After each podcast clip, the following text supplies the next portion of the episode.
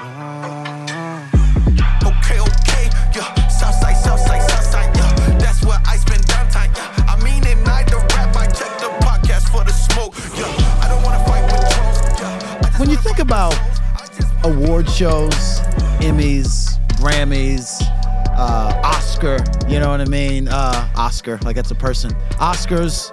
Uh, if heaven has that kind of ceremony when we get our rewards, brothers and sisters, Ameen the Hudson is going to have more diamonds in his crown than you all, okay? You seen bust down watches? He's gonna have a bust down crown. It's going to have like from Icebox and like all the rappers, what they had. He's going to have that in heaven, and he's gonna take that and lay it at the feet of Jesus. I am honored, brother, to be just in your shadow. And uh if you continue to pour into me, I'll one Oh, day be half of the man that you are. Once again, Ameen the dream Hudson.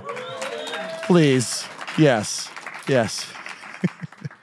this must what it must be what it's like to shake the president's hand. because uh, after that performance that we saw today, I, I, I- again, uh, I think that if heaven has a, a residency program like Las Vegas does for artists, uh-huh. Uh, you will be the person in residence in heaven for eternity. What? I thought it was Chris no one else. No. I think that if you get there, the Lord's going to be like, with all due respect, Chris Tomlin, we love you, but heaven prefers KB's. and so uh, that you're going to be performing when we all get to the gates. God bless and I you, think brother. that Peter is going to be uh, listening to you in the heavenly AirPods. Nice. As he's checking off who's supposed to come in. Nice. nice. So uh, thank you. Yes, thank you for that introduction. For sure.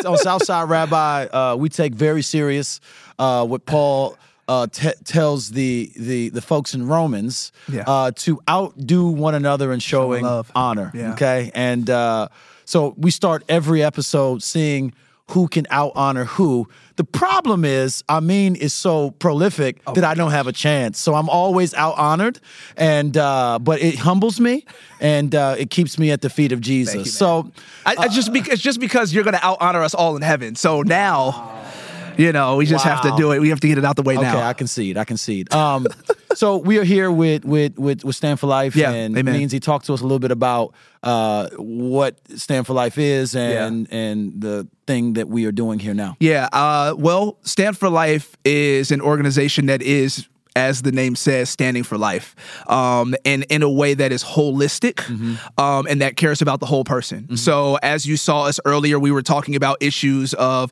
uh, like pro-life issues. We were talking about uh, abortion, and of course, we are tackling that. Stand for Life is also tackling that, but Stand for Life is also uh, seeking to be uh, an organization that stands for life in a holistic sense. So it's not just Yeah. when we're talking, it's not just the unborn, Yeah. but we're also talking about what it made. They're also talking about what it means to be made in the image of God and how the image of God is supposed to be protected, protected, and preserved in a way that is wide and deep. Yes. Um, and in a way in which God, uh, God is is honored by and glorified by. Yes. And so uh, that's what we are promoting. Yes. And uh, that's who we are partnering with, and we are honored to do so. Absolutely, Yeah, uh-huh. absolutely, and of course we do have uh, royalty and prestige here Oh, with yes. us. Oh, yes. beyond I mean, believe it or not, there is uh, there's more greatness to enter this conversation.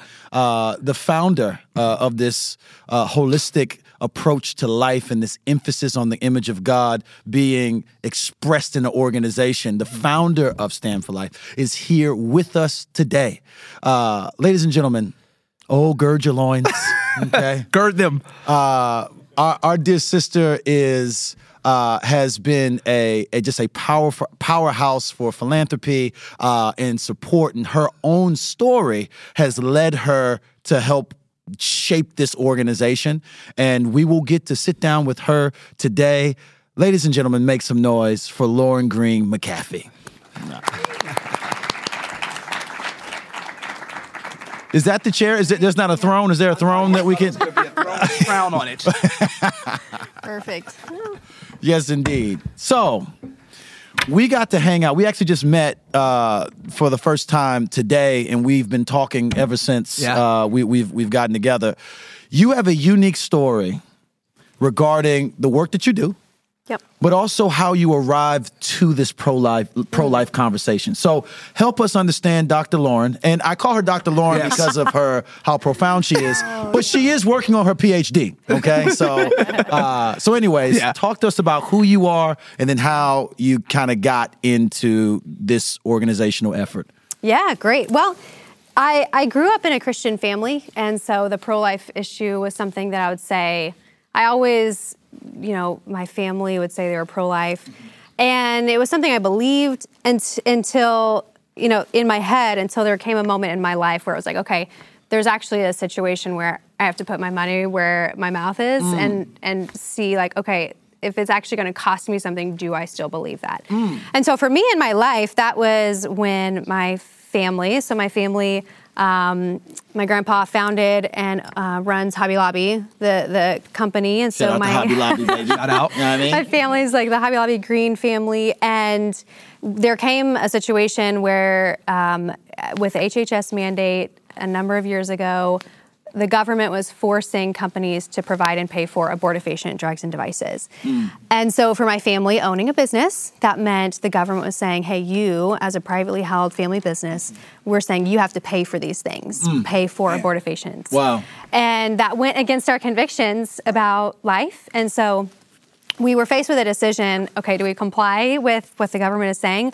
Or if we didn't comply, then we would be faced with a $1.2 million fine every day. Wow. $1.2 million a day. Daily. Daily, daily for being out of compliance with this mandate. Man, wow. So not sustainable, right? No, you- not you at all. You can't can't do that for long. So our family had to decide, okay, if we if we don't follow the government's mandate, then you know that means we could risk, you know, losing the company, losing things, and so we we filed a lawsuit that led to the Hobby Lobby Supreme Court case where where we won.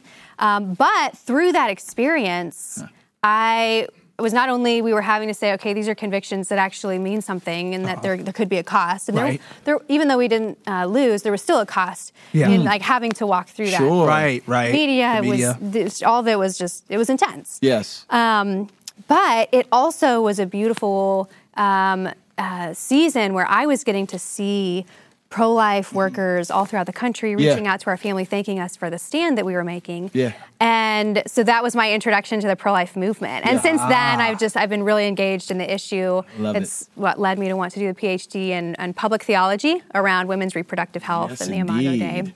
Yes. Um, uh, but so that was kind of my entrance into the work of pro life.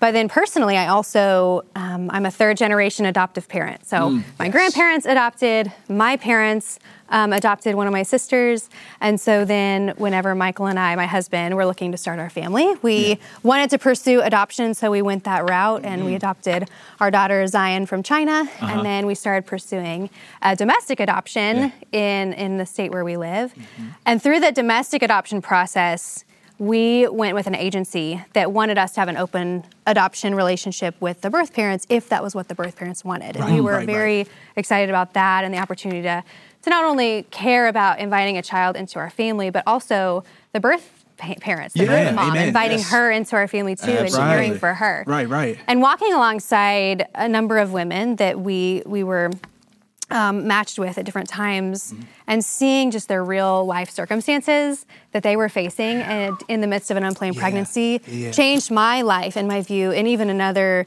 um, just more personal level of seeing you know you're walking side by side with someone who's just in the trenches of really unbelievable circumstances. Yes. I mean, one of the birth moms that I have had a really great relationship with, she was a teenager facing an unplanned pregnancy. Um, she was an orphan herself and was just trying to finish high school. And she had her her grand uh, grandparent had raised her, and then that grandparent had passed away, so she really had no one. Wow. I was like, how, you know, I can't imagine walking in those shoes and having to also face this uh, pregnancy. And Yeah. so Yeah. getting to care for her and just see the courage that she had to keep that pregnancy Yeah. um, gave me a lot of empathy for women facing unplanned pregnancies Sure. and seeing, you know, that's a really challenging thing. And a lot of women have really challenging circumstances they're facing. Yeah. Um, which is why a lot of women think abortion is their best option. Mm. Right. Um, and so I don't want women to have to feel like abortion is their best or only option. Yes. Because that's not really having choice. That's Yeah. having um, no good options. And so we want to. So with Stand for Life, I mean, we. I, my heart is to see women feel.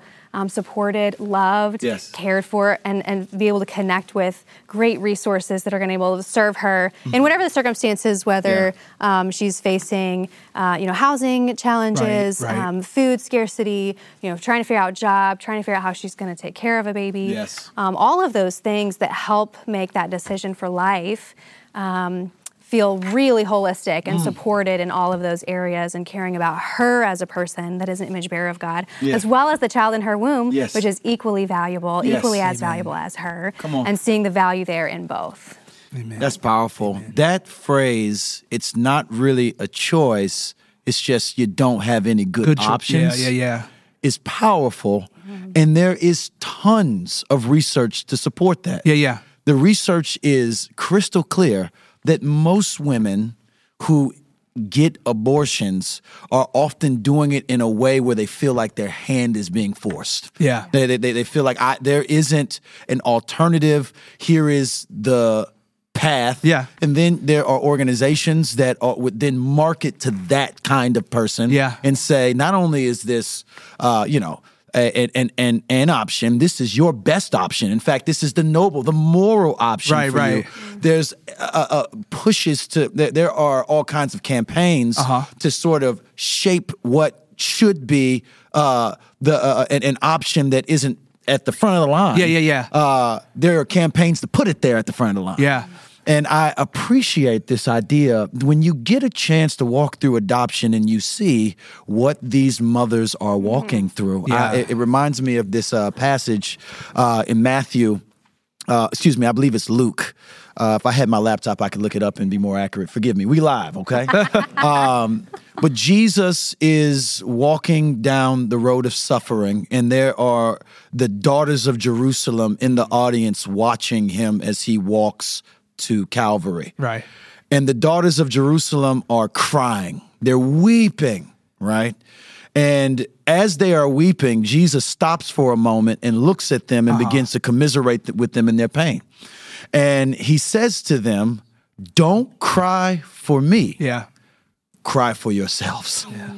Um, and he says that the day will come where people will, rejo- will rejoice that that they will rejoice in the fact that they were childbearing, that they didn't have children, Yeah. that things would become so bad for them that they would be grateful that they didn't have a child in that circumstance. Mm. Yeah. And he was speaking about the coming wrath. Mm. And, he re- and he refers to himself as this green tree that when fire hits the green tree, when I get on the cross and the wrath of God falls on me, I get back up in three days. Mm-hmm. But if the wrath of God falls on you, mm-hmm. There is no Yeah. getting back up.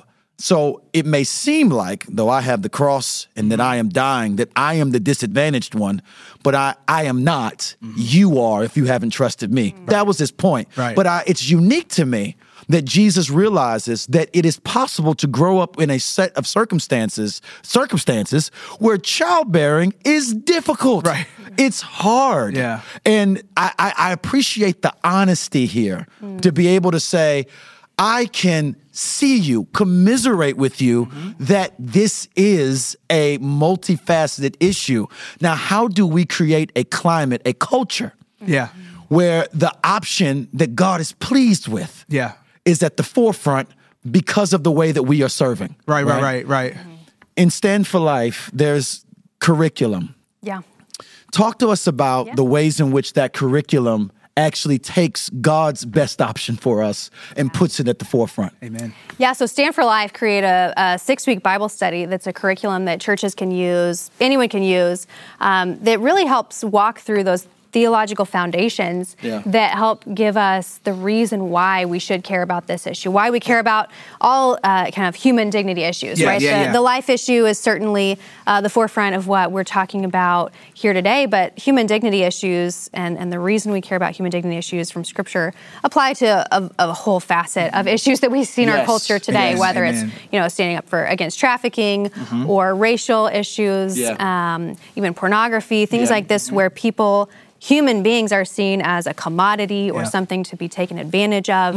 Um, there are so many issues in culture today that are really rooted in the human dignity um, and understanding the value of every single person being an image bearer. That's good. And so we created this six week curriculum. Our friend Benjamin Watson, your friend Benjamin Watson, Yeah. did the, the video component with it. Yeah, so yeah, it's really nice. You can go through this study, you can read the content, but you can also watch his videos um, and being, be able to just dive into okay, what is our theological belief about the image of God? Um, the study is called the Image of God Bible Study. And, and then and kind of think through how to apply that into our lives. And so that's a great resource. So people can find that. We can link to that for the curriculum on the standforlife.com website. But we also have, for anyone that's a bit more like wanting something even uh, at the next level. So I, I am a PhD student, so I always appreciate reading kind of Yeah. these like professors Yeah, and yeah. ethicists and Yeah. theologians. And so Stand for Life was able to host a scholarly conference that was on the topic of the image of God. Ah. And so from those papers that were presented of the professors, we made that into a book. So there's a book Yes. um, called Created in the Image of God Yes. that is uh, professors, ethicists, theologians that have written on this topic of okay, diving a little deeper, what does it look like to apply this understanding of the Imago Dei, image bearerness, to cultural confusion today? Yes. And so, created in the image of God, um, Dr. Doc, David Dockery and I got to edit that, and there's great it. articles in there. So that's like an, another great resource that Stand for Life has been able to produce that hopefully will give people somewhere to go if you're kind of wrestling through some of these questions. I love it. It's good. I love that um this is all rooted in the Imago Dei, the image of God, because uh, not only are we all made in the image of God, but I think that even those outside of the faith understand it. They may not know that that's what it is, Yep. Yes. but they even understand that when I see human suffering, there's something inside of me that says this is wrong. Yep. Something should be done about this. This is not right that human beings are suffering in the way that they are. Yeah. And they may not even understand, but what is what that is coming from is that they are made in the image of God and they're seeing the assault on other image bearers and they're saying something is very wrong here. Yes. Right? Cosmically. Even when you look at uh we talked about this study that came out of Notre Dame that that did uh that were talking about abortion and it showed that even for those who were pro-choice, a lot of folks did not see abortion as a common good Yeah.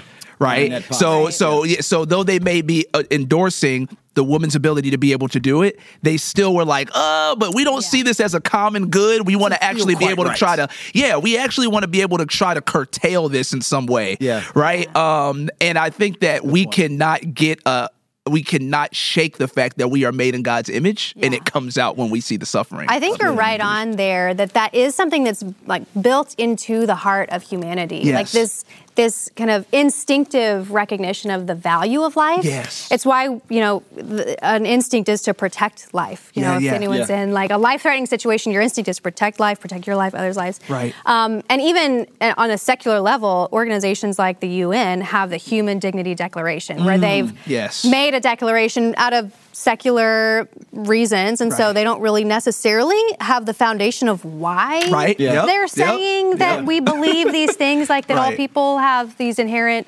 values like dignity. Right. Um, but they're still acknowledging it, Yeah. even if they can't point to why necessarily they believe that. Yeah. And so I think that that that is helpful to know. Okay, this is something that people can kind of innately sense in Yes. themselves as we talk about the life issue.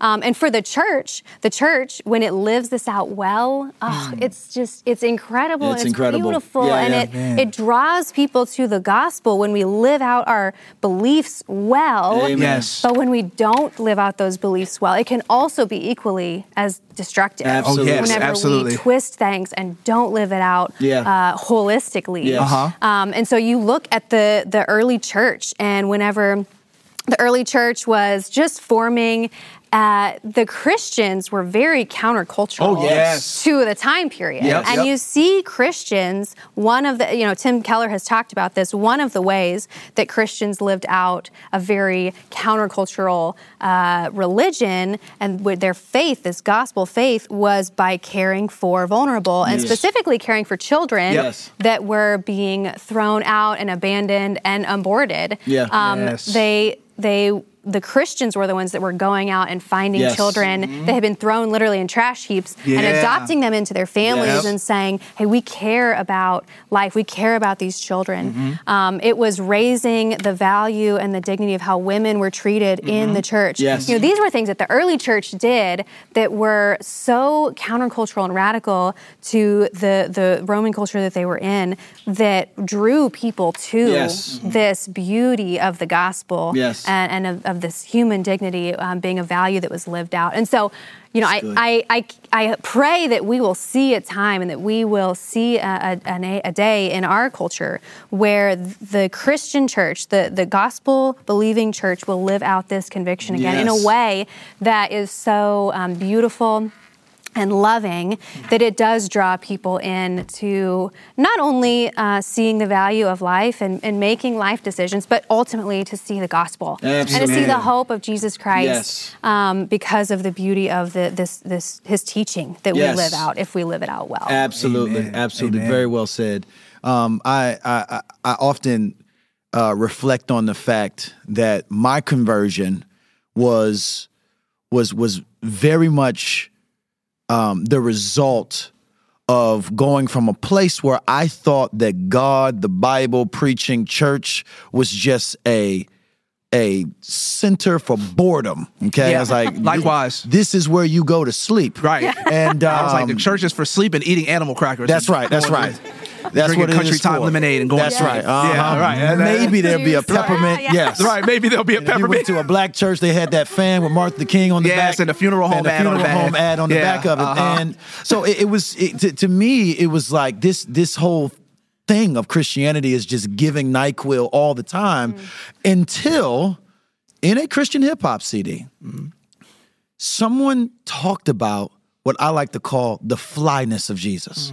How how absolutely uh, strong he is. I thought I knew strength. I thought I knew Yeah. what it meant to be feared or respected. Uh, in hip hop, it's money, power, and respect. That's the mantra. That's the mantra. If you have lots of resources, then you're living. Well, who has more resources than the living God? Mm-hmm. Who is who is the one that has planets, angels, and uh, all of life at his disposal? If you're talking about respect, Oh. okay, you walk into a room. The Bible says that at the name of Jesus, every knee will bow, every tongue will confess. You want to talk about respect? He is that guy. Yes. And then you want to talk about power. Ooh. Romans 1:16 for it is the gospel of Jesus that is the power of God unto salvation to all those who believe. Brothers and sisters, we ought to think about this often. Think about the stories of how God has taken men and women from various places in the world and laid them down for his kingdom Ooh. and said, "You now work for me." Yes. Uh,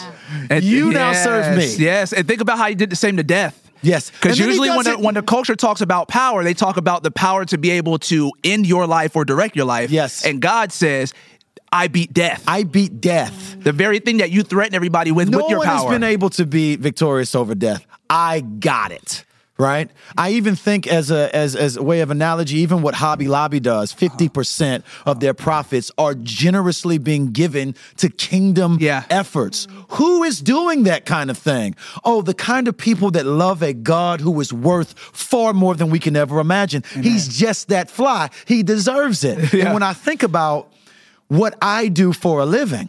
Uh, my job is to help you see how amazing He is in a more clearer way. Mm-hmm. Because if you can see how dope God is, you won't have any trouble worshiping Him. Mm-hmm. You will be obsessed with what you see. And one of the things that I think is so powerful about this image of God talk is where we get introduced to it in scripture. We see this in Genesis 1 26, 27.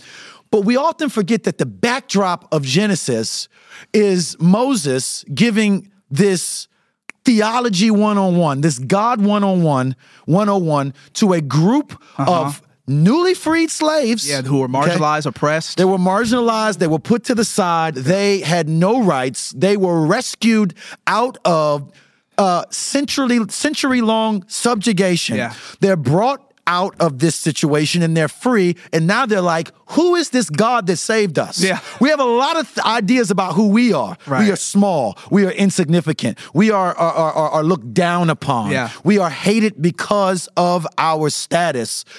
But this God has chosen us? Yeah. The living God, out of all the nations, came here. Why? Moses says, I got you. Okay? Let's start with the first thing. yeah. He is the creator of everything. It is not any of the gods Yeah. of Pharaoh. Yeah. None of the gods of the Nile. None of the gods in the ancient Near East. Uh-huh. He is the God, and he says that the Spirit of God hovered over the waters. Now we missed that. Uh huh. But ancient Near, Near Eastern scholars say that the mind of those in the audience hearing that would say, hold up.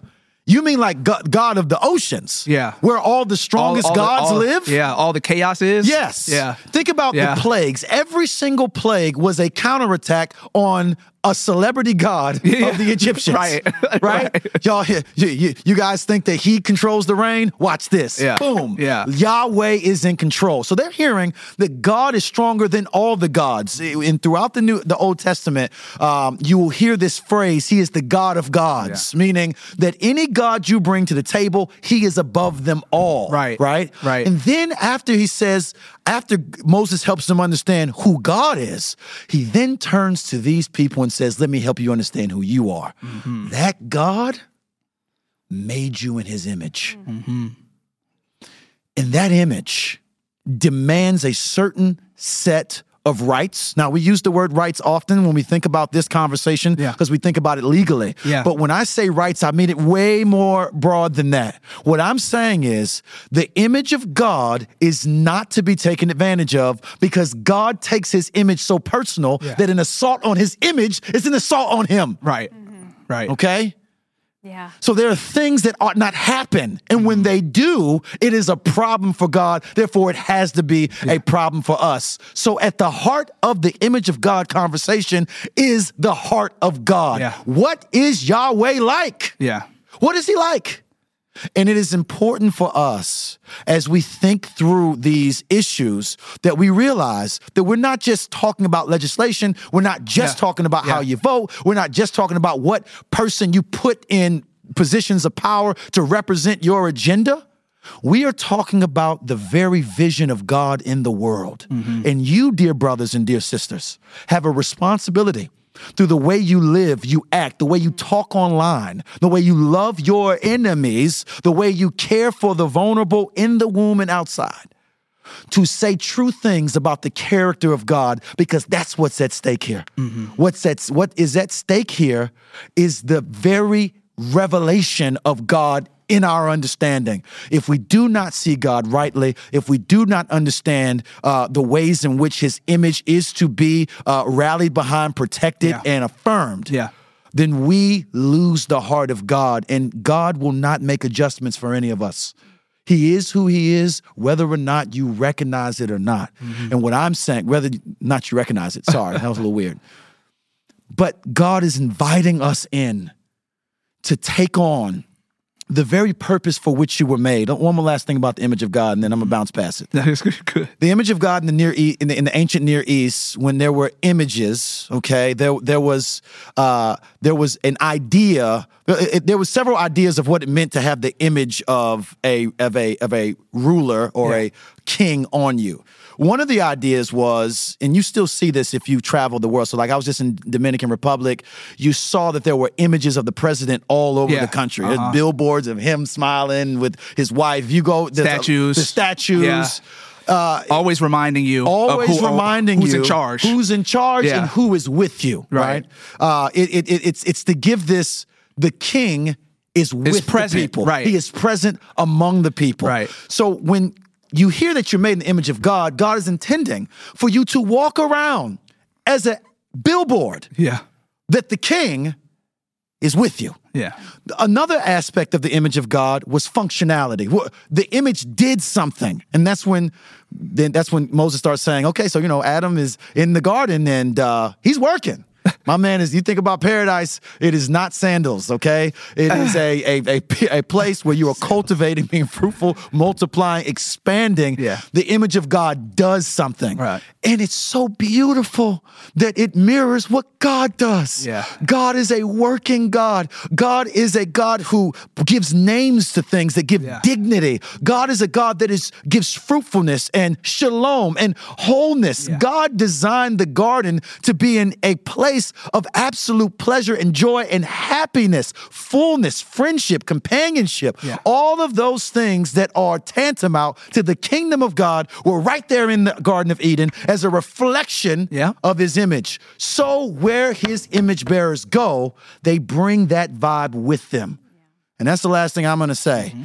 is that the function of the image of God on us demands that we bring the flavor of our God and his kingdom into these issues that we are walking through because once again, the very character and vision of God is on the line. Amen. Okay. Um, At this point, we should probably open up for questions. huh? Yeah, let's do it. So we'll take a second now and uh, open up the floor for folks to ask questions. And and, and and and Doctor, could you stay up here with us? Yeah, I'd Okay. Yeah. Awesome. Uh, ask whatever. Any questions? Any bold souls? Okay, we got some. Okay. I'll stand. I'm in the back. Um, KB, something that you mentioned was that um, our truth ought to be narrow and our love ought to be wide. Do you have an example of someone that you've seen that live that really well and like what they did to do that? Absolutely. Yes. Great, great question. Uh, I'll, I'll try to make this as controversial as I can. Um, I am particularly thinking about a situation. I mean, you were very actually you're aware of this uh, because me, you, and your your your your wife had a long conversation about this. yeah. Uh, a friend of ours had a classmate um, who was um, um, transitioning, and um, and they had they had built a relationship. Uh, they were getting to, to know each other. We were praying for an opportunity for our friend to share the gospel with this person, and and they were she was making inway like she was making inroads. She was there was getting closer. There was trust there. There was starting to be starting. There, there was some uh, confidence, like in terms of this uh, this this individual was starting to confide in our friend. And then they had a birthday party. Yep. And at the birthday party, uh, they were going to have their community there. And we and, and my friend got invited to that birthday party. And uh, so we sat down and we talked about it. What should should she go? What does that look like? Right. And I, before I could even hear the whole story, said you should go. I think you should go to the birthday party. It's like at a Chili's. Okay. Yeah. I mean, it'd be one thing if it was, you know, Yeah, it was. I don't. Yeah. I won't even make the joke. Yeah. But uh, I think you should go. Yeah. I think you should go and take your Christian witness with you. Yeah. Here is an opportunity for you to mix it up. Bring your husband with you. Mm-hmm. Br- Can I bring a few of my friends? Yeah. Here is an opportunity for us to meet in a neutral space where, again, you know where I stand on this. Yeah. You know that we don't see eye to eye. Now what? Once we have established that we don't agree on this, if there is grace, which often there isn't, but if there is grace for you to still want to see me tomorrow, if I'm still invited, though I don't agree, why would we shrink back from that? Yeah. I've already established where I am and I'm still I still have a space in your life. Yeah. Oh, I'm going there and I'm going armed Yeah. with the the heart of God and the kingdom. And that's what I'm saying. Let me get one, one last thing. Yeah, I, I'm talking way too much. No, I'm tired. no, go that stage was huge, okay? they did not tell me that, okay? I'm running around that thing trying to catch my breath. I think I burnt 3,000 calories. All right. For those listening online, I, I just got done performing uh, with these these great folks. Uh-huh. Anyways, uh, the the parable of the Good Samaritan, Yeah. okay, is That's a great example of it. it's it. a scandalous parable Yes. because Jesus is here talking to a group of religious folks, dissing other religious folks. Okay, he's saying, me and I mean talked about this yesterday. If that happened today, our favorite religious person, the folks that we all look at and say, "Eh, that, that guy or that girl, they are close to God. Those people. If they were walking down the street, you know, let's say they, you know, are on their way to preach at some conference or whatever, and there's a person who is obviously been taken advantage of, that is bleeding out in need of help, and they're like, help me. And that religious person we know walk by them to go preach. Most of us would not bat an eye at that. In fact, we would have a bunch of justifications, right? Justifications. Justifications that I've made myself when I didn't help somebody. Well, I, come on, God, and one person. You know what I'm saying? What am I supposed to do? Yeah. You know what I'm saying? Or, or I, I'm going to do your work somewhere else. Or Or this seems unsafe. This seems this unsafe. here is bloodied. I don't know. Is it a drug deal gone bad? Is it? Uh, I know, because that's where it also goes. Yeah. Because then you start, then, then if once it once it gets on Twitter, Is there a crime? Once it gets on Twitter, Yeah. then folks are gonna come out the woodworks and say stuff like, "Well, was he drinking? Yeah. Was he on drugs? Did he have a two parent household? What are the things that are going on in his life that got them Where on he the side of the road, right, beat up. In other words, how is this their fault? So I don't have to care. Mm. Okay, that's normally. in other words, who is my neighbor? and then that's Yeah. That's what they're saying. and that's what and, and, and, I just see Jesus just, sliding in like just hold this. on. Yeah. it's the co- it's the context. Who is my neighbor? But it's the context in which Jesus gives this parable, though, right? Yes, yes. Because the it comes in the context of a guy saying, "What must I do to have eternal life?" yes, yes, yes. And then he says, you know, love God with all your heart, your mind, your strength, and love your neighbor as your oh, and love your neighbor as yourself. And then he says, "Who is my neighbor?" Great Samaritan. Yeah, the good, the good Samaritan. The good Samaritan. Yes. Uh, past, uh, it's, it's right Go there. ahead. No, absolutely. Yeah. We also know that what the Samaritan did was merciful. He, he it was he was not obligated to help this poor person. And The- he was the- the most unlikely to do it. and he was also the most unlikely person to do it. But Jesus looks at something that we would put in the category of just volunteering, right? Or being merciful. Or he did something nice, helped the old lady across the road. We put it in that category. Jesus puts the giving of mercy to someone in need, the neighbor, which was in your means to help, he puts that kind of action in the category of those who are actually saved. Yeah. Of salvation, of evidence of salvation. Yes. Yeah. Not to earn, Yeah. But it shows us those who are truly walking with God because that's what God does. God is like the Samaritan picking you up from the side of the road we the and and on his dime taking care of you at the the nearest holiday inn, okay? What I'm saying is there is so much for us to learn, even from people who wouldn't name the name of Jesus. Samaritan was somebody who existed outside of the community of faith, brothers and sisters.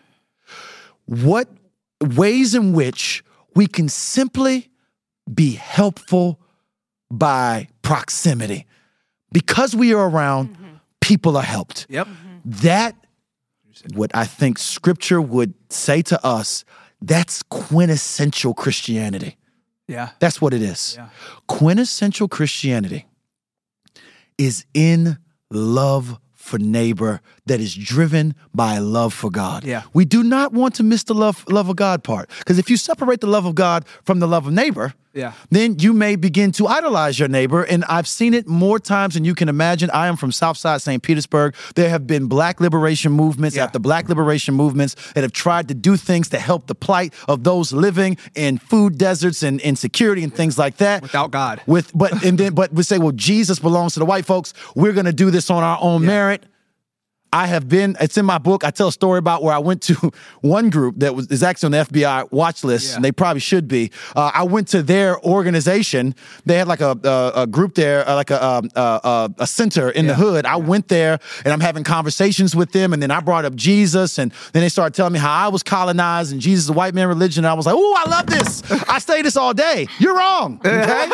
um, and uh, but what you see is when you try to have love disconnected from its source, you begin to cannibalize the people you say you try you were Right. trying to love. Right.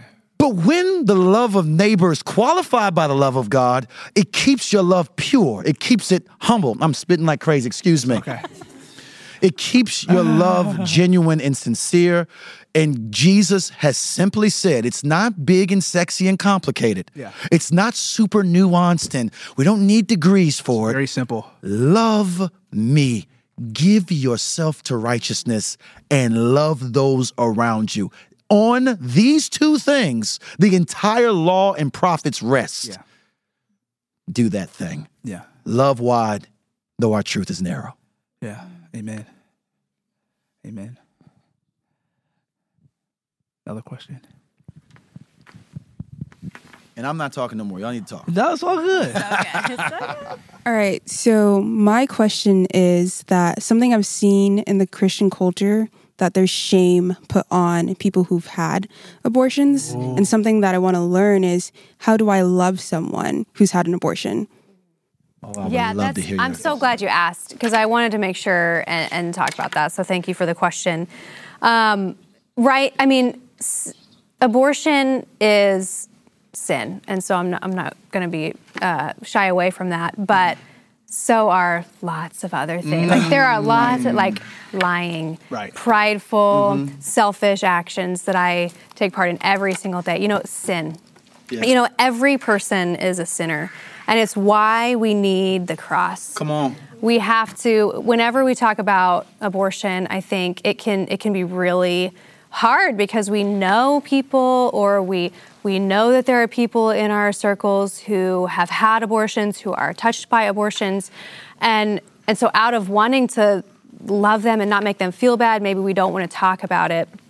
But I think that applies for you know a lot of areas of our sin, um, and so the the good news is that we have an example of Christ who, as you were just talking about, like loved people so much that Yes. he wanted them to know the truth. Yes. He wanted them to know there was hope and forgiveness, um, and and Jesus went to the people that were considered like the most sinful in, in the tax collectors, uh, the woman at the well who had many husbands and was sleeping with someone that wasn't her husband at the time. Yeah. Um, he went to those people, and so so you know I hope that we when we talk about this we look at Christ and His example of how He loved Yeah. people.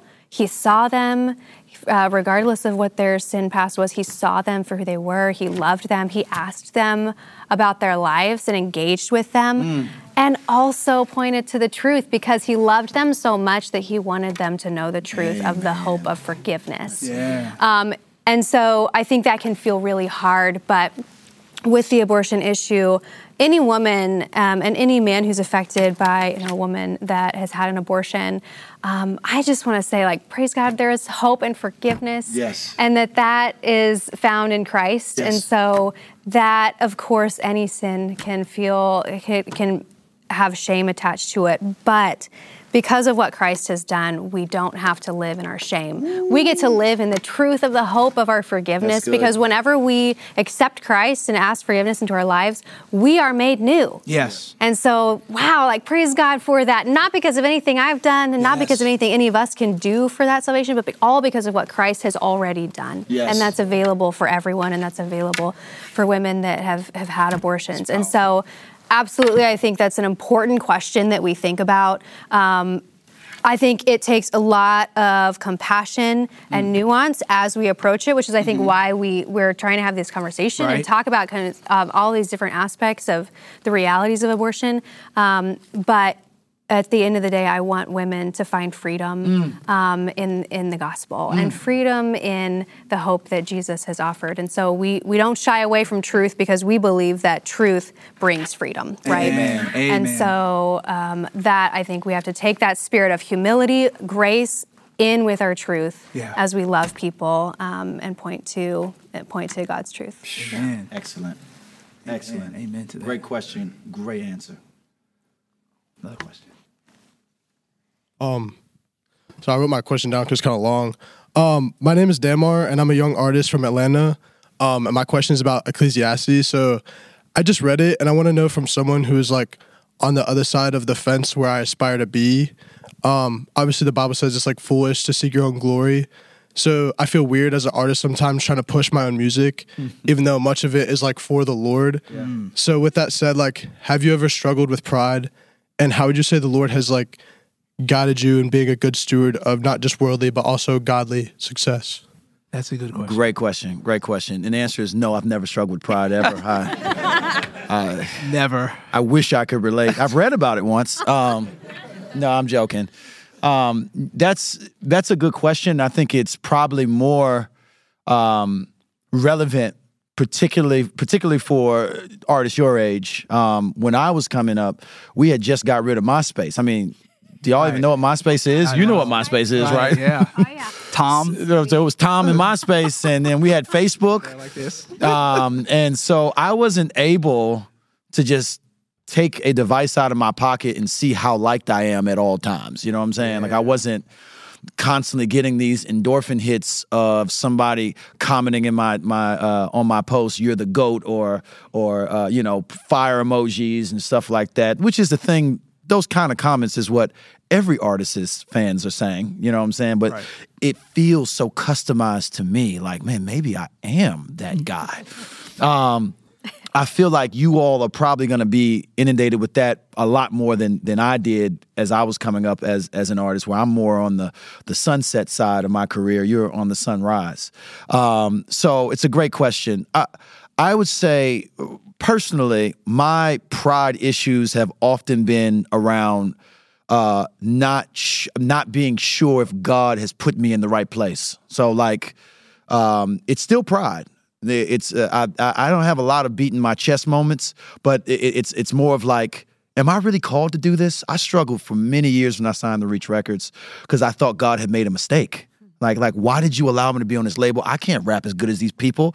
Uh, they've known each other forever, so I feel like a fly on the wall when I'm there. In fact, for a long time, everybody thought that I was an intern. Not everybody, but some people thought I was an intern at Reach Records because I was just so on the outside. Yeah. And um, so I, I, I- I had that. That had been a wrestle for me for a while. Um, I would say that the, the the way in which I have been able to address my pride is the same way that I would address that I would say anyone should address any kind of moments of I'm being too into me. You got to get really into Jesus. Okay, uh, it is not possible uh, in a human realm to get around Steph Curry and talk about how good your jump shot is. It'd be strange, right? You you show him, hey man, here's a shot. Here's here's me making a, a half court shot. I made three in a row. You would be that would obviously be weird for you to talk to Steph Curry. For those everyone knows Steph Curry's right. It's not possible. It's not possible to not know who he is. Okay, um, it's it's just weird. And in when you're in the presence of our God, right? and you're, you're able to see that I don't have oxygen on my own, right? I, I don't I don't have a, a- single talent that hasn't been given to me. Um, I see myself as I ought, and Paul would say you shouldn't see yourself too low, but you also shouldn't see yourself too high either. You should see yourself rightly and soberly, which is here I am by the grace of God, and with my my time, my effort. I am going to do what God would have me to do. And here's what I think God would have you to do. Number one, God would have you to be as good as you possibly can at what you do. Mm-hmm. And, and, and that is not, you know, buying streams or trying to set up PR moments where people are talking about you. It's, I practice. I made beats. I started off as a producer. I, I would spend 12 hours a day working on production. I would write a song every single day. I would I would perform everywhere from jails, JDCs, railroad tracks, outside the club, mm-hmm. at Subway, Publix. I don't know if I got Publix up here, Kroger. Uh-huh. I wherever there was an open mic, I was there rapping about Jesus, right? Mm-hmm. I didn't realize it at the time, but God was using that to give me my 10,000 hours that I needed so that when the opportunity presented itself uh, for me to, you know, basically see this turn into a career, I would be ready. And that is my service to God, brother. Uh, My, my, my being good at what I do, or trying to be good at what I do, and and, and, moving in excellence, excellence is a part of what God has called me to do. To not do it would be a kind of unfaithfulness, right? Mm-hmm. I think if you focus on that, I want to be faithful with the gifts God has given me. I want to stay in the presence of God so I can not begin to worship my gifts, which the internet wants me to do. Mm-hmm. The internet will help you to do that, okay? So I think having those two things, I am doing this and people are being blessed by it and I'm doing it well out of duty to my God for the skills he's given me. And I spend a lot of time in the presence of my God, remembering, being reminded of who I am. So last thing I'm going to say, I'm around a lot of your favorite Christian artists, okay? Mm-hmm. A lot of them. And if you do not cultivate a kind of heart of humility out the gate, when you do accomplish things and you get awards or sell out a show, you will not be able to enjoy it. Because only the only thing you're gonna be thinking about is how do I A do this again or what's the next hit? Mm-hmm. Okay? What a awful place to be. Mm-hmm. I told God, do not, and I, the Lord didn't need me to tell him this, mm-hmm. but I don't want to be any bigger than I need to be. I don't I don't want to walk into any rooms that I'm not supposed I don't want nobody to give me money or to invest in me that I am not supposed to have in his sovereign will because what's more important than all of this is your holiness before God, your ability to enjoy him and enjoy loving people around you. If that is taken from you, you become a shell, you become a product, you become we're all adults here, right? I won't use that word. You become you become somebody who lives to be praised. Those are the smallest, most egocentric, uh, uh, unhappy people you will ever meet. And I'm telling you, Christian music does not insulate you from that. Okay, so develop it now. We can probably take one more questions, guys. I think we got two minutes. Can we get can we Sis- get Sister Blue- the- Sister Blue shirt. the royal blue. She been First of all, I want to thank you guys for speaking so boldly on the topic of life. Um, I get the privilege of working in the pro life movement as well. Nice. Um, I'm the Students for Life president here at Liberty University. All right. Um, It's super awesome. And um, a big thing that we do is teach apologetics to students here, um, as well as other college campuses. And we teach them how to defend their pro life position Nice. um, using the Bible and not. And so, you know, even though Roe v. Wade was overturned, hallelujah, um, I would argue there's even more work to be done. That's right. Um, to make sure that women feel safe and secure in their option and really choosing life. So, what would you say to like Generation Z, all of us, um, and the upcoming generations? Where would you like us to go? What would you like to see from us? Um, and what do you expect from us as we kind of enter into the workforce and really lead the charge from here on out? Yeah. Can I, oh, you go first. Yeah, no, that's good. I, I, I love that you mentioned the the overturn of Roe v. Wade because we're talking about this issue, and that's obviously a big thing that's happened in our in our culture in recent times. And I, I know that some people, when Roe was overturned, kind of thought like, oh, like the the issue's done. But I would say, really, like we are just getting started. Yes. Mm. Because even if at the federal level the right to abortion has been overturned, women are still facing unplanned pregnancies, seeking answers for what they're going to do, trying to figure out what what the next step is. And so there are still women in need, and there are still babies in the womb that are vulnerable um, to being uh, their life being taken. And so we we have, I think, more need now than ever. And so the, I think, you know, having apologetics is great. Like being able to know why you believe what you believe, being rooted in in in kind of how to explain why you have a life conviction, a conviction that stands for life, Yes, yes. Um, is so important. Um, m- paired with uh, the real, tangible willingness to, in obedience, step out and care for those that are actually vulnerable. So, to go and meet the women that are in the unplanned pregnancy and trying to figure out where to go, where to go, Yeah. where to, where Yes. to, for their, them to make that decision. And uh, at Stand for Life, we recently did some research about women's experience in facing unplanned pregnancies and where they go.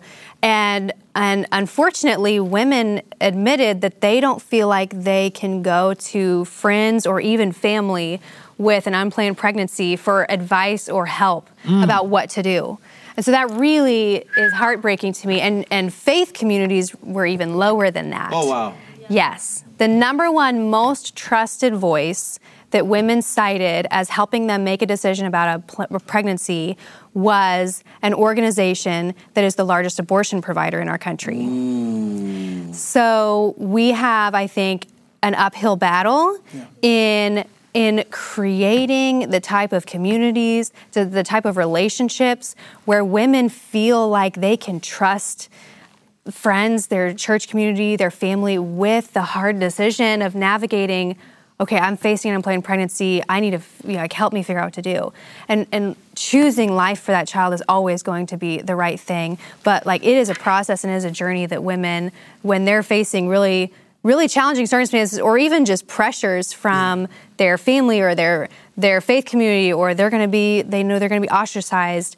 That is a hard place to be in and I, I want women to feel like they can go to pro-life advocates mm-hmm. churches faith communities and be met with compassion care resources and love as we do also stand for wanting to keep that child uh, protected and that life saved um, and so considering where things are culturally in this moment, um, I think Roe has made that even more challenging, and I think research, our recent research showed that.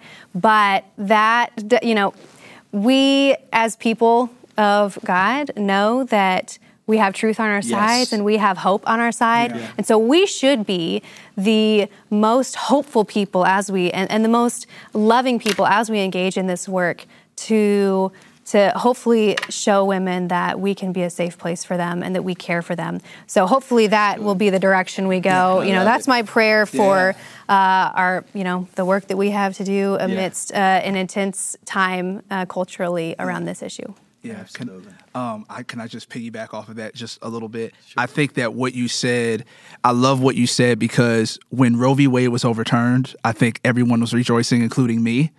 Um, but the question then became, I remember folks were asking, now that Roe v. Wade is overturned, we are going to see what the pro-life people were really about. Because if Roe v. Wade got overturned and that was it, then we know, oh, this wasn't really about the women at all. This was just about the agenda, right? But now that Roe v. Wade is overturned, as you said, the question then becomes now is now is there going to be resources in place to help women who are in need? Right.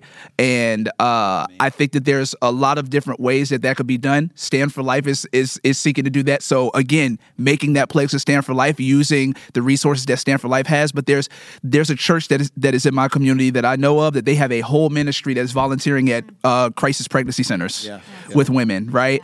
Um, so they're like, we're not just talking about being like pro life. We're actually at these centers caring for women, w- babysitting their kids, giving them resources, trying to find them housing. They'll, those are the that's the kind of stuff that we want to do because in my uh, at the time before Roe v. Wade was overturned, one of the things that we were talking about on the podcast is that we were saying we want Christians to create a culture of life uh, that is so uh, robust that if Roe v. Wade was never overturned, women would still there would be such a culture in life that women would say, "Well, I don't. There's no need for me to get an abortion, even if I can." Right?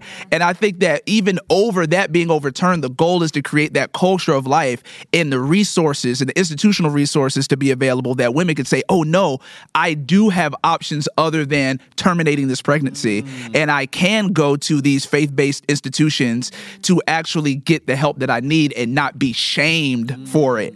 Right? Because they actually see that I am just I am a person that is in need again.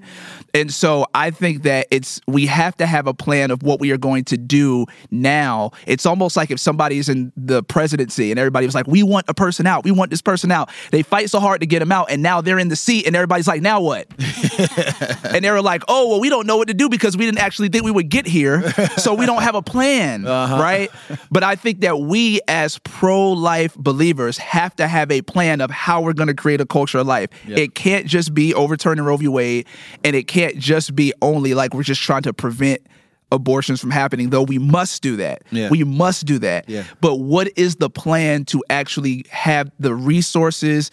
in place and the compassion and care and love in place to actually help women and families that are in need when it comes to this and i think that that's what those are the kind of things that we can be praying for god show me show what th- th- whatever ministry i'm running whatever i'm a part of show us how we can be resourceful show us how we can actually be the hands and feet of jesus to give uh, those who are broken and vulnerable what they need to actually be able to keep their ch- their child, but not only keep their child, but flourish with this child. Ooh, that's the you word. know what I mean? And that's, the that should be the goal. The goal the should word. not just be to overturn Roe v. Wade, though that's great, and I'm glad that happened. The goal should be God, how do we help them them flourish?